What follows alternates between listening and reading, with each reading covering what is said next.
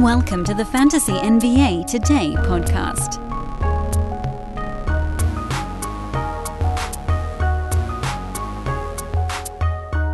A couple weeks ago, it was Mock Day on Friday. Now it's Big Dog Friday on Fantasy NBA Today. Hark! What do I hear in the distance? Arr, arr, arr. Oh, man, it's been too long. My dog doesn't sound like that. My actual canine that lives in my home does not bark like that. That is the I know that bark. That's only just my speaking voice now, Dan. That's probably all I do is bark, right? That's because of smoke inhalation, Brew. What kind of smoke are we talking here? No, we're talking car smoke. Yeah, car smoke. Yesterday, I got I got hit by I guess bad luck. I don't know what you can call this. Is movie scene crap. I did do a search as we just tease this out. I did do a search on what if a Honda Accord goes on fire? Like, is there actually, you know, like a history of this model catching on fire in the freeway? A cursory search says no. No, that doesn't happen in real life. By the way, welcome to Fantasy NBA Today, everybody. I am Dan Besbris. I am joined, of course, by the one, the only, the founder of this site known currently as Sports Ethos, formerly known as The Hoob. Wait. Currently? Am I unaware of a marketing plan? Well, we're going to change names again? You and I can't call it The Hoob anymore, but I can throw it in there every once in a while. Aaron Bruski, who... And we're going to dive into the first round. We can call it The Hoob. Yeah. We can call it The Hoob, Dan. Okay, good. It's still the Hoob in our hearts. There's Hoobs, Hoob Ballers. Do people... I don't know if people know that there was an episode that you and I did of a live show like 4 years ago where you had written the word poop ball on a whiteboard in the background. So I want people to go back and find it. Did I do that? You might have done that. You wrote it upside down on a couple of things. But before we do the first... Because today we're talking first round dilemmas, second round dilemmas. And of course, as everybody knows, I will badger you until you give something away for free. But I can't start this show without letting people know that you literally had your car catch on fire on the freeway. You sent a video of this to us in our staff Slack channel. And then a video of you, like, carrying your work documents home from a flaming car. That doesn't happen in real life. Hey, I was singing, too. You were singing. Just another day living in the hood. The delirium is strong with this one. Unbelievable. Yeah, it was wild. I mean, there's no good reason for this. Thankfully, everybody was okay. Yeah. I think I conducted a business call during the whole thing because... It all happened so fast, and somebody called, and I was like, hey, I got to go. My car's on fire. But everybody was really good. Like, the CHP showed up. The fire department showed up. My tow company from the insurance company, everybody showed up really fast, and it was all... I guess, if something's going to go down, thankfully my son wasn't in the car. I just dropped him off at the babysitter. Prior to that would have been like an entire 50 levels worse. Yeah. Can I just tell you the funniest part of it on my end now, knowing that you're fine and everybody's okay, was when you said, oh, my car just broke down on the freeway. There's some smoke coming out. I'm waiting on a tow truck. And then like 4 minutes later, you posted a video of your car engulfed in flames. And I was just like, I think you're going to need more than a tow truck, bro. Yeah, dude. I know. It was... And I guess, this car, I've been hanging on to it because I don't even know what kind of car I want. I've been thinking about this for a while. It's like, okay, I got to get a new car, and I don't drive a lot. The pandemic, I mean, we've got another car that's really nice, and it's just, like I just don't want a car, and I'm not a big car person either. So I have no idea what car I want. And I'm just holding on to this commuter car, essentially. It's a Honda Accord. It's got 150,000 miles. It'll go another 50, right? Nothing wrong with it, and just boom out of nowhere. Yeah, that's insane. The electric went out, and I just pulled over, saw a little smoke, and I was like, actually, I knew the minute the electric went out, I was like, this car's done. After that, when I saw the smoke, I was like, this car's probably ending up in flames. But it didn't actually go up in flames right away. It took about 3 minutes. That's insane. Then at the 3-minute mark, it really got cooking. And there was, and actually, shouts to the good Samaritans out there. I mean, I was almost like a defensive football player trying to block them from getting to the car. But like three Good Samaritans pulled over had either like fire extinguishers or water, and they just kept coming up trying to put the thing out. And I was like, guys, I don't care. Yeah, no, but let's not get away here. From the burning car. Absurd. That is the craziest thing that I've seen in recent history. But it's time to pick that fantasy brain of yours. He, of course, is at Aaron Bruski on Twitter. I am at Dan Besbris. I'll tell you a bunch of reasons in a few minutes why you need to be following. But, Brew, the things that are happening right now in the fantasy world, everybody's coming up on their draft. We're really in count-up mode here. Season is... This show's airing on Friday, 11 days away. And again, you know, a month ago, I thought we might be getting this reprieve from first and second round dilemmas, and then boards kept shifting, and Yahoo kept changing their X ranks, and now here we are again. We've got first and second round dilemmas. So I want to start with the first and get your feeling on a couple of situations. I don't know what the right term for it is, but one of them is way up at the top, which is what to do after Nikola Jokic. And we kind of knew this was going to be a thing. I thought that you might see someone like a Kevin Durant a little bit lower on the board, given he has missed a number of games lately, but he's pretty close to the top. And then in actual practice, you're seeing Giannis and Luka go really high. Giannis last year actually had a pretty darn good season. I think he was number 10 in 9-cat. But Luka, we're talking about a guy that's been kind of hovering at like early third round per game 9-cat numbers, and I know a lot of that's turnovers. What are you seeing at the top of the draft beyond Nikola Jokic? How do you deal with that first dilemma that pops up? I'm seeing a lot of people that don't know what to do. Yeah. I mean, not even trying to be flippant about it. Like, these are legitimately tough questions. And so it comes down to where people are drafting and who's falling. I don't know that there's any sort of kind of just common scenario that we're seeing with that, because everybody has their different risk threshold for those top two guys in particular, KD and Joel Embiid. Right. That is, I mean, I don't personally want like Joel Embiid. I don't personally want him on my teams, which is at the end of the day, if it comes down to I'm sitting in the 3 slot, it goes Jokic, Durant, and then it's Embiid, you know, sitting there staring at me. I would have to have a pretty strong line of reasoning to pass him up. He looks great.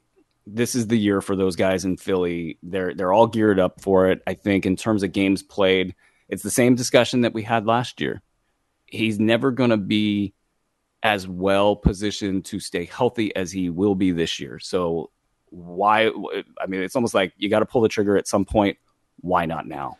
Then after that, it gets a little fun. I think in the middle of the first round, you get some kind of higher end players. It's a little bit safer. Maybe safe isn't the right word for somebody, say like Stephen Curry. But at least there's a little bit of a reprieve. You're not just, you know, staring down the guillotine with Joel Embiid. And with KD, I'm a little less concerned about KD. You know, he doesn't play way up in the air. He's not a big contact guy. He's got a few games under his belt. And, of course, the stat set is what it is. He's, you know, there's no question about the production. But it's definitely nerve-wracking. I mean, that team, you know, any team that's got... What's his name? Buffoon, Kyrie Irving. Any team that's got that guy and Ben Simmons on it, you know, I mean, things could spin.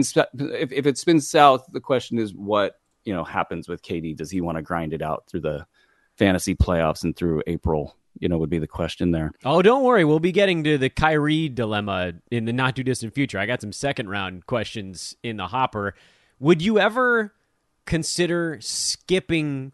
Is there a format, maybe is the way I should phrase this, where you'd consider skipping someone with the upside of a Durant or an Embiid and instead lunging to a guy where, you know, that they probably don't have the same claim to a number 2 per game slot, but maybe you feel a little bit more comfortable in how often they're actually on the court, like a James Harden or a Steph or a Tatum or someone like that. Is that a situation you'd consider, or I know you like risk, but is there a place where you would scale the risk all the way back? Folks, picture this nightmare scenario. You're hosting friends for the big game.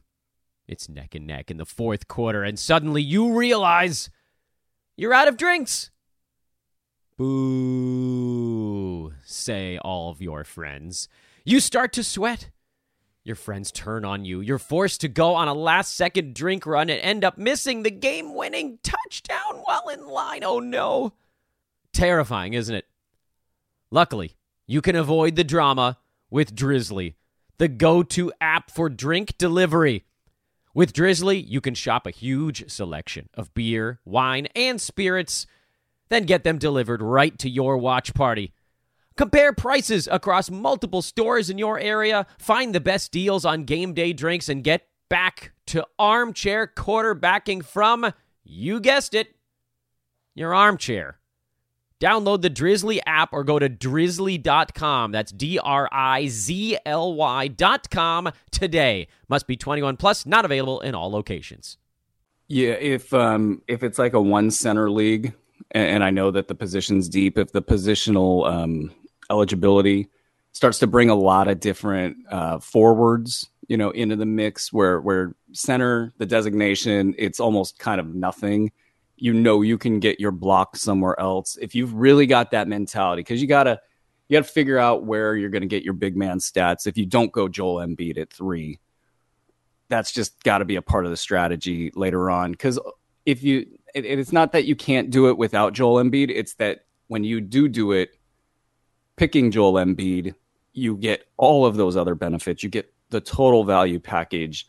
You know, you don't need as many games to even get there. There's just a built-in advantage with Joel Embiid, assuming he stays upright. And again, this is the year, you know, where he's the leader of the team. Clearly, there's a lot of pressure on him to perform like the leader of the team.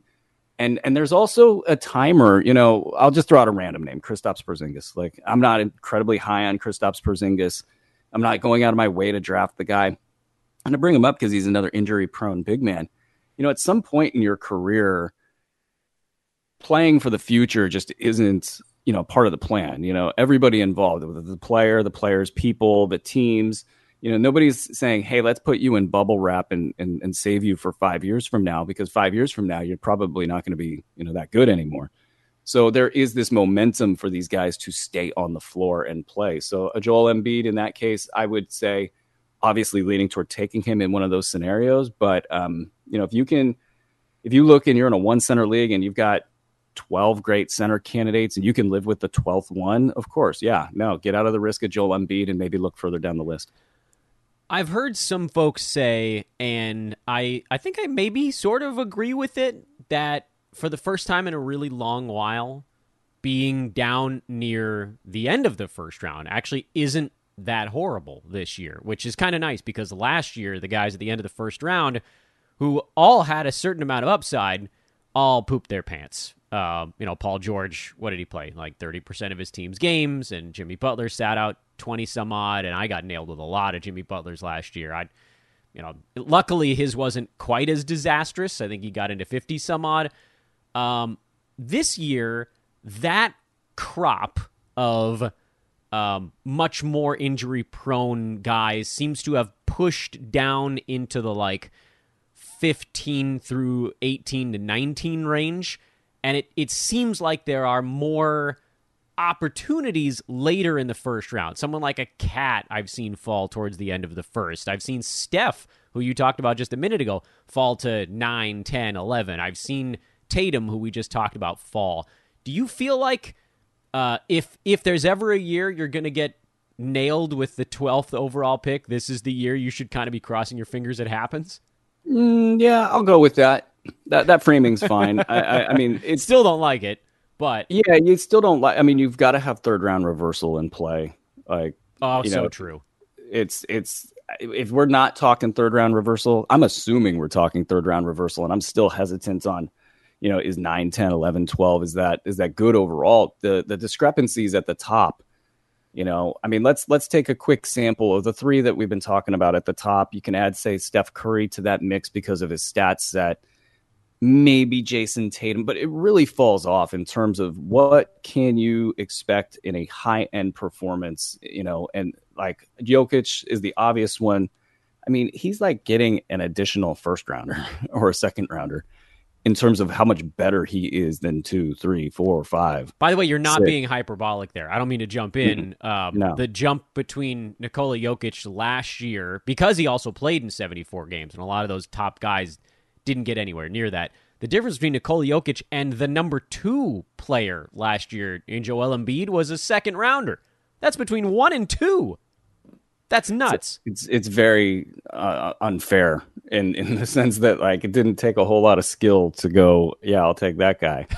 But that's the question we're always dealing with. And as you go down further into the back end of the first round, early second round, and then hopefully early third round again, you know, you're supposed to theoretically be able to make that up. This year, it's better positioned to do so, though I do kind of wonder if at the end of like 8, 9, 10, or probably more like 10, 11, 12, if you're still getting the value there, if some of this in a really sharp league, if some of the safer, better, higher upside players, if they all go in order, you know, I'm just looking at an order right now, you could be staring at the same kind of problematic issue that we're talking about at the back end of the first round is you don't get a good upside, you know, high productivity, safe, injury free sort of, you know, kind of player. You're looking at the guys that you were just listed,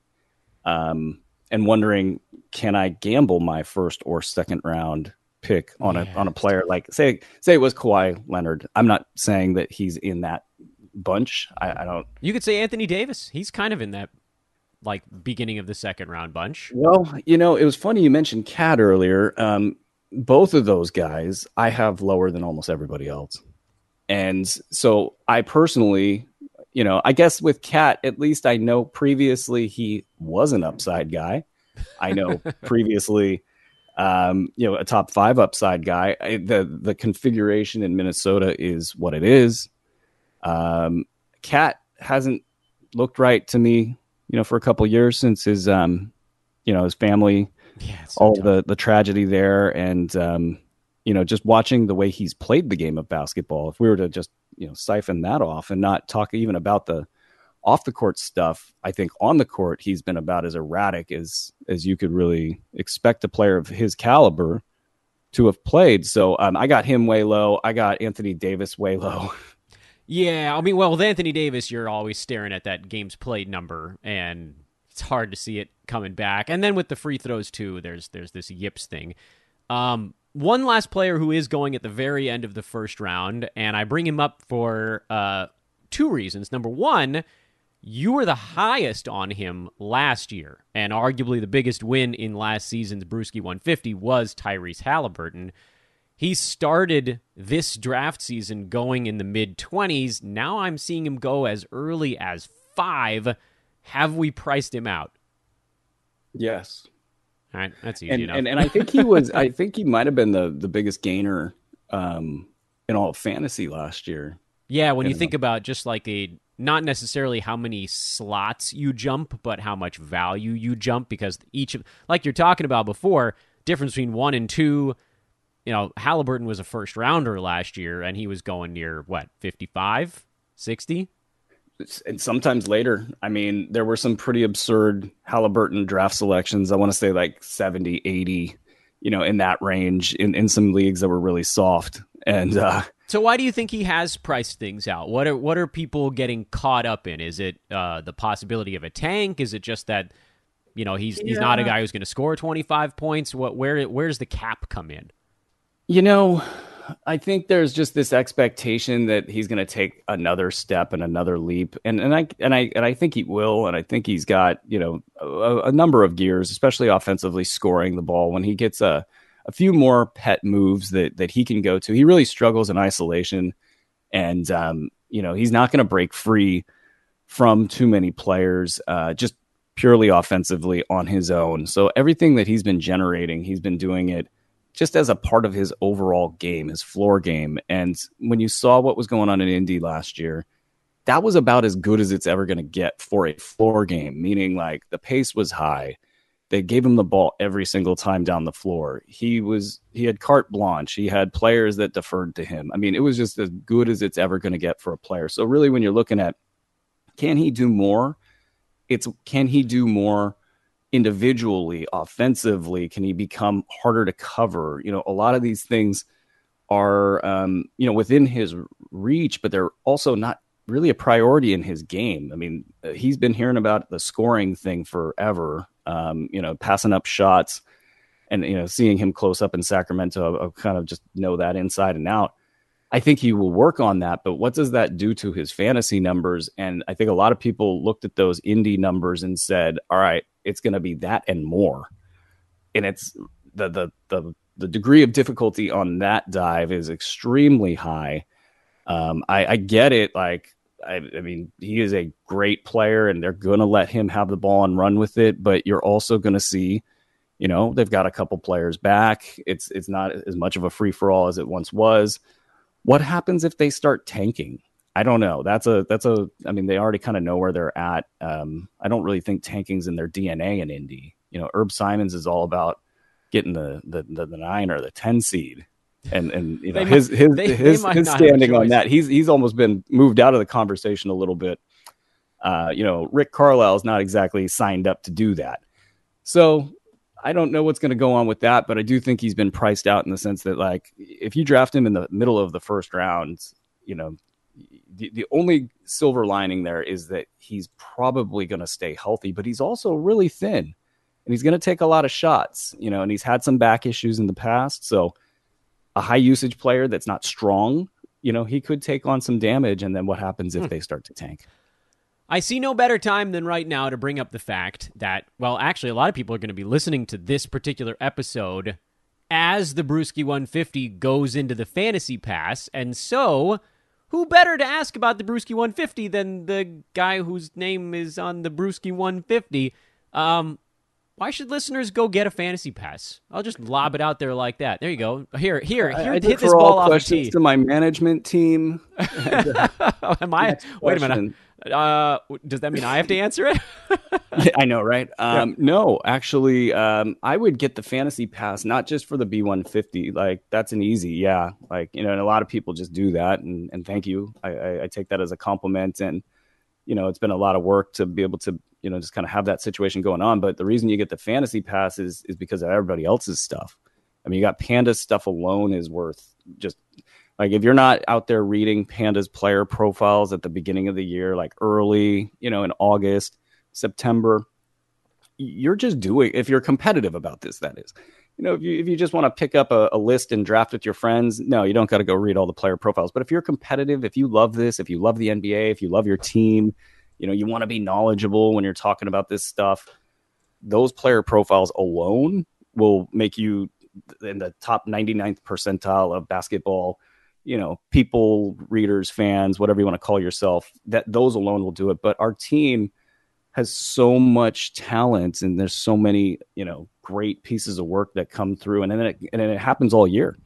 So the draft is just, you know, I don't know, a third of the equation, half of the equation, just depends on your league, your format, going through all year and having access to people like yourself, Dan, getting into the Discord, you know, doing all of the forum stuff and just really milking it for what it's worth. There's really almost like no excuse for not doing well in your fantasy league if you have the Fantasy Pass, because you're always going to have access to the best information. You'll always have access to the best pickups. You'll always have access to the best tools and just, you know, more fantasy info than you could shake a stick at. You did just fine without deferring to your management team there. You did just fine.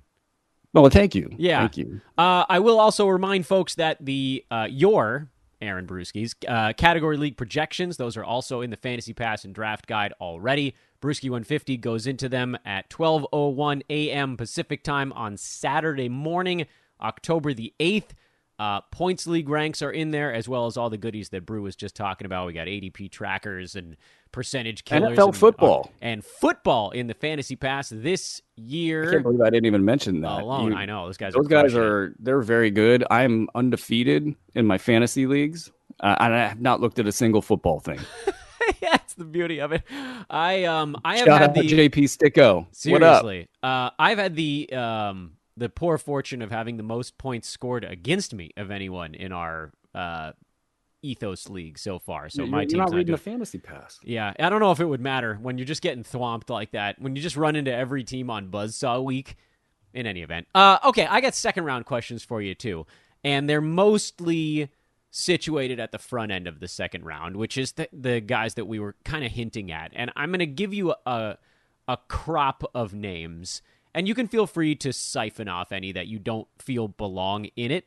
But this is the group that I'm personally struggling with, and I assume then that means a lot of folks are as well because of the question marks. And those names are Kyrie Irving, who I think the question marks speak for themselves.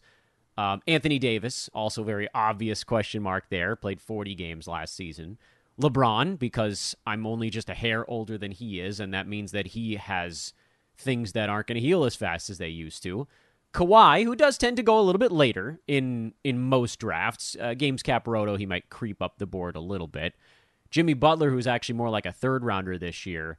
And I'll probably throw Paul George into the mix also because he hasn't, just like AD, he really hasn't played many games since he got to LA with the Clippers. So beginning of the second round comes rolling around, and let's say maybe you did get someone you feel pretty good about in the first. There's, you know, maybe you can throw Dame in that mix also. He's coming back off a year where he played 29 ball games. It's almost too many names, Brew, to just ignore all of them. Isn't it like... Don't you kind of have to pick from that list if you have a pick at, I don't know, 15? Could you really go down past those guys to other names? Or is it try to minimize the risk? Take the name from that list I just gave you that's the least terrifying. Yeah, I think you're hoping for somebody that profiles with less risk. And maybe you do take a lower value player, especially depending on your first round pick. If you're, you know, and the thought process there could go either way. It's like, I took a risky first round pick. Well, we might as well go for a risky second. That's true. Screw it at this point, you know, and it's just the high variance, you know, model of, you know, I'm either going to win first or I'm going to, you know, get relegated. That's right. But womp, that, womp. I don't want that. That whole section, I guess I'm not as worried about it because I know somebody who's probably going to fall to me. And, you know, maybe it's like a Damian Lillard, and you'd mentioned him. And I look at Lillard's season and I go, this is actually going to be the season we thought we were going to get last year out of Damian Lillard. He's got his extension is perfectly timed. They are all in to win this year. If it doesn't go well this year, I would be worried about next year. I think that ab surgery really actually brought him back. You know, it's he kind of goes back and with the bonus of having other players that complement him well for really the first time in a long time, if not ever, depending on how far we go back. You mean you don't think that like the year, what was that, 6, 7 years ago when they signed like 4 wings and each of them got 4-year $16 million deals? That wasn't the time. I don't remember. I feel like Mo Harkless was in there. Al-Farouq Aminu might've been in there. Oh, that's why I don't remember. Yeah. I remember like that group. Yeah. 4 guys that were exactly the same basketball. They've been bad in Portland at that for a while. And this year they really nailed it. I think, you know, bringing in defensive players and giving them a chance to put Anfernee Simons, and that's the big piece, right? Is Anfernee Simons is legitimately good. He's not as good in fantasy as he is in real life, but like he's legitimately good and can, you know, CJ was this same guy, but like, you know, having somebody who's as explosive as Anfernee Simons is, can shoot the way Anfernee Simons does, while you did add the defensive players. And then I would add, you know, Anfernee Simons isn't a good defender, but, you know, he does at least have certain things that make him a little bit more compelling than CJ was. So I just think the equation will be better in Portland. And I think that takes pressure off of Dame to just go out there and be like a 50-point guy or, you know, take these wild threes that he's kind of become accustomed to taking.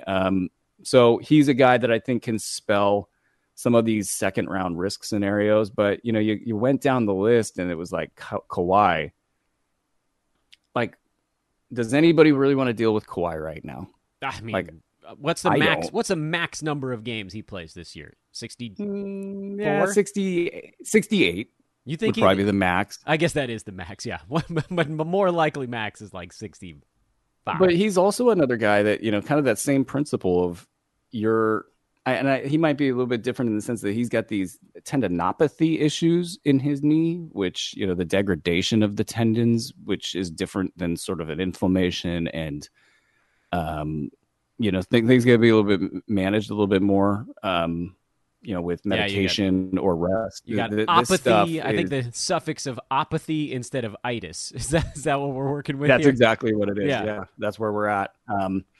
So I think he's in a deeper mess, but like, I also wonder about degradation in his game. And I wonder, like, Paul George has sort of pushed through his stuff, and before he got hurt last year, he was great. And then what we saw in the playoffs was pretty damn good too. He might be the better player at this point. So what happens with Kawhi? I'm not excited about Kawhi. I think the other names like Anthony Davis, I have questions all over the place about that guy. I mean, does he have the mental stability to be the leader of the team? That's kind of what they're asking him to do. You know, LeBron is LeBron, and he's not going away. But I think LeBron knows at 38, he's not supposed to be the number one every night. No, can't be forever. Well, do you trust Bron this year? I actually kind of like him going late second round. If that's really where he's going to go, I have a hard time talking myself out of it. I'm okay with it in the sense that, like, he wants to control his destiny. I don't think he wants to sit on the sideline this year. I think he's also at that stage in his career where he's starting to feel it slip away, and that will cause him to be extremely motivated. How do they want things to end in LA? You know, that they have taken that organization over. It's the, you know, the Rich Pauls of the NBA. They can't really take their entire operation and like move it somewhere else. They could, but it would be a lot of work. and so I kind of think they want to make it work in LA, which is key, right? Because like if it goes to hell, then they all start, you know, looking to the future. LeBron's like, I want to play with Bronny. I don't want to like mess my knee up for a 37-win team. You know, that kind of stuff is the risk with either of them. Yeah. I don't think that's in play this year. I do think, though, that Anthony Davis will be less efficient. I think that his athleticism will go down. I think that he's moving away from the hoop. I think when the pressure comes, he probably folds. What else? Yeah, I mean, that's most of the old guys, I guess. So then, Kyrie was the only other one. And you know, it's funny. I actually like him more than anybody else. Well, Jonas was on the show 3 days ago.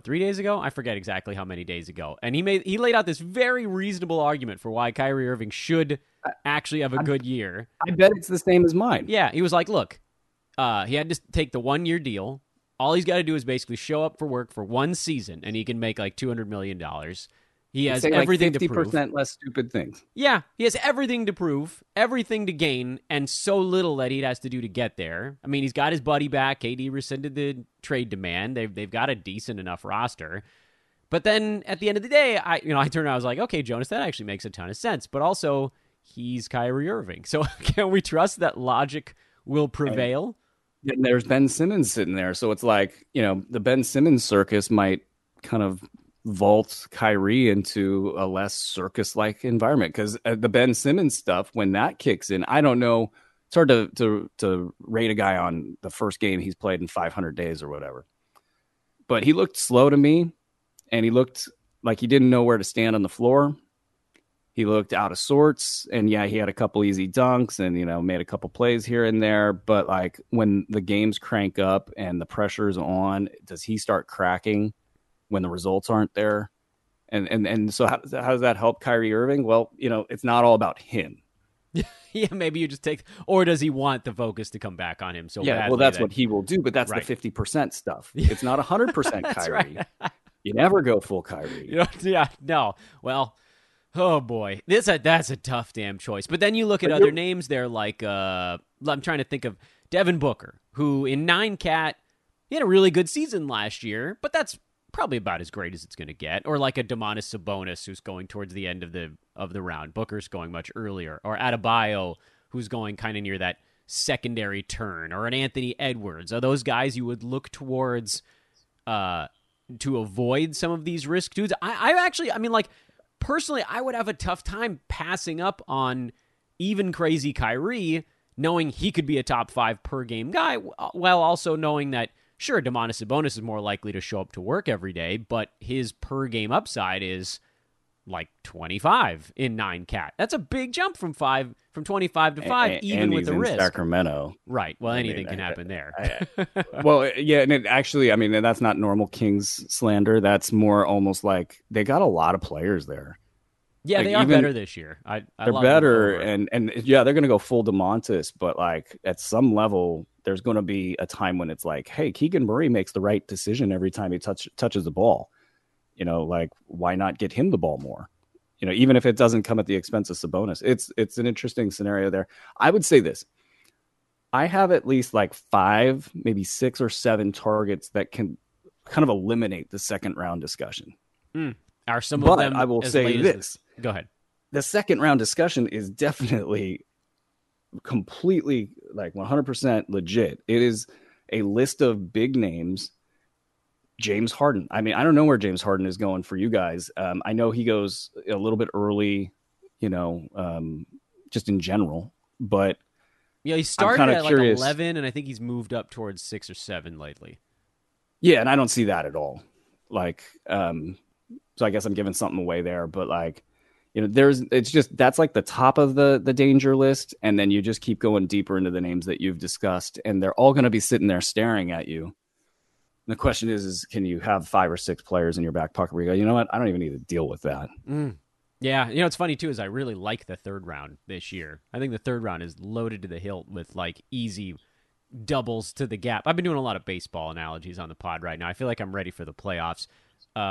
Okay. Well, speaking of things in your back pocket and or giving away secrets, everybody knows that this particular Bruski appearance on the podcast, I badger you until you give something away. So shall we do do the dance? Do the scene? Yeah. And at the end of it, Dan, I'm not going to do it. Oh, remember, blah, blah, blue. Come on.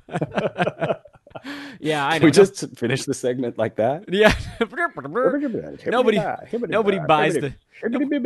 Nobody buys the shtick anymore. I could try, but it's easier to just say, save me the trouble, brew. Give me something juicy. Kyle Anderson. No, I'm kidding. Oh, God. I'm kidding. That was a total joke. I'm totally kidding. It was the first name I saw, and I thought it would be funny. You scared me for a second. Sometimes the names are scary, aren't they? Yeah, yes, they are. Like the whole second round. Yeah. No, okay, so I've got like 20-some odd plus sleepers I like better than this. So sorry. That's a terrible sales job. Well, I mean, here, let's talk this out a little bit. Like, so I'll give you 2 from the same team that I really like. I wish that 2. Well, one is Grant Williams. Oh, dang. Yeah. And here's why. He's going to be in the league a long time, and he's going to be a kind of a player that you see on a lot of finals teams. Like, he might not get like some massive deal, but you might see him. He's kind of like a better Jay Crowder, definitely less annoying from a basketball standpoint, which, by the way, watching the Suns in the playoffs, it looked like they didn't like Jay Crowder. And I said this to I think to 5 other people, probably on air as well. I think there's something wrong there. And guess who's on his way out? Yeah, that was interesting. You can tell by the way they were looking at each other, and he was taking bad shots as he always does. Anyway, Grant Williams doesn't do that. Grant Williams seems to make the right play all the time, and it was watching the preseason action and just kind of watching how he's impressed me, but he's moved up the ladder in terms of his smarts even more with his off-ball stuff, both sides of the floor. So anyway, he's going to stay on the floor all game long. Now, his fantasy stat set has been a bit of a mess. Like, certain elements of it you like, and will these things improve? And his shooting obviously was through the roof in the playoffs. So I think he's a prime example of a physical athlete that came into the league and then really learned how to shoot, and he knew how to play, and he had all the intangibles, and they just did a good job picking him up. So I think he's going to play a ton. And when you look at what his value is at the end of the year, it would not shock me at all if he was a top 75 guy. What do you think he's rolling on a per game basis? I think early on, it'll probably be all right. I think like 100, you know, and who knows, maybe it goes a little bit bigger because they're very thin in Boston, and, you know, they're going to be without Robert Williams. He's going to play over 30 minutes per game.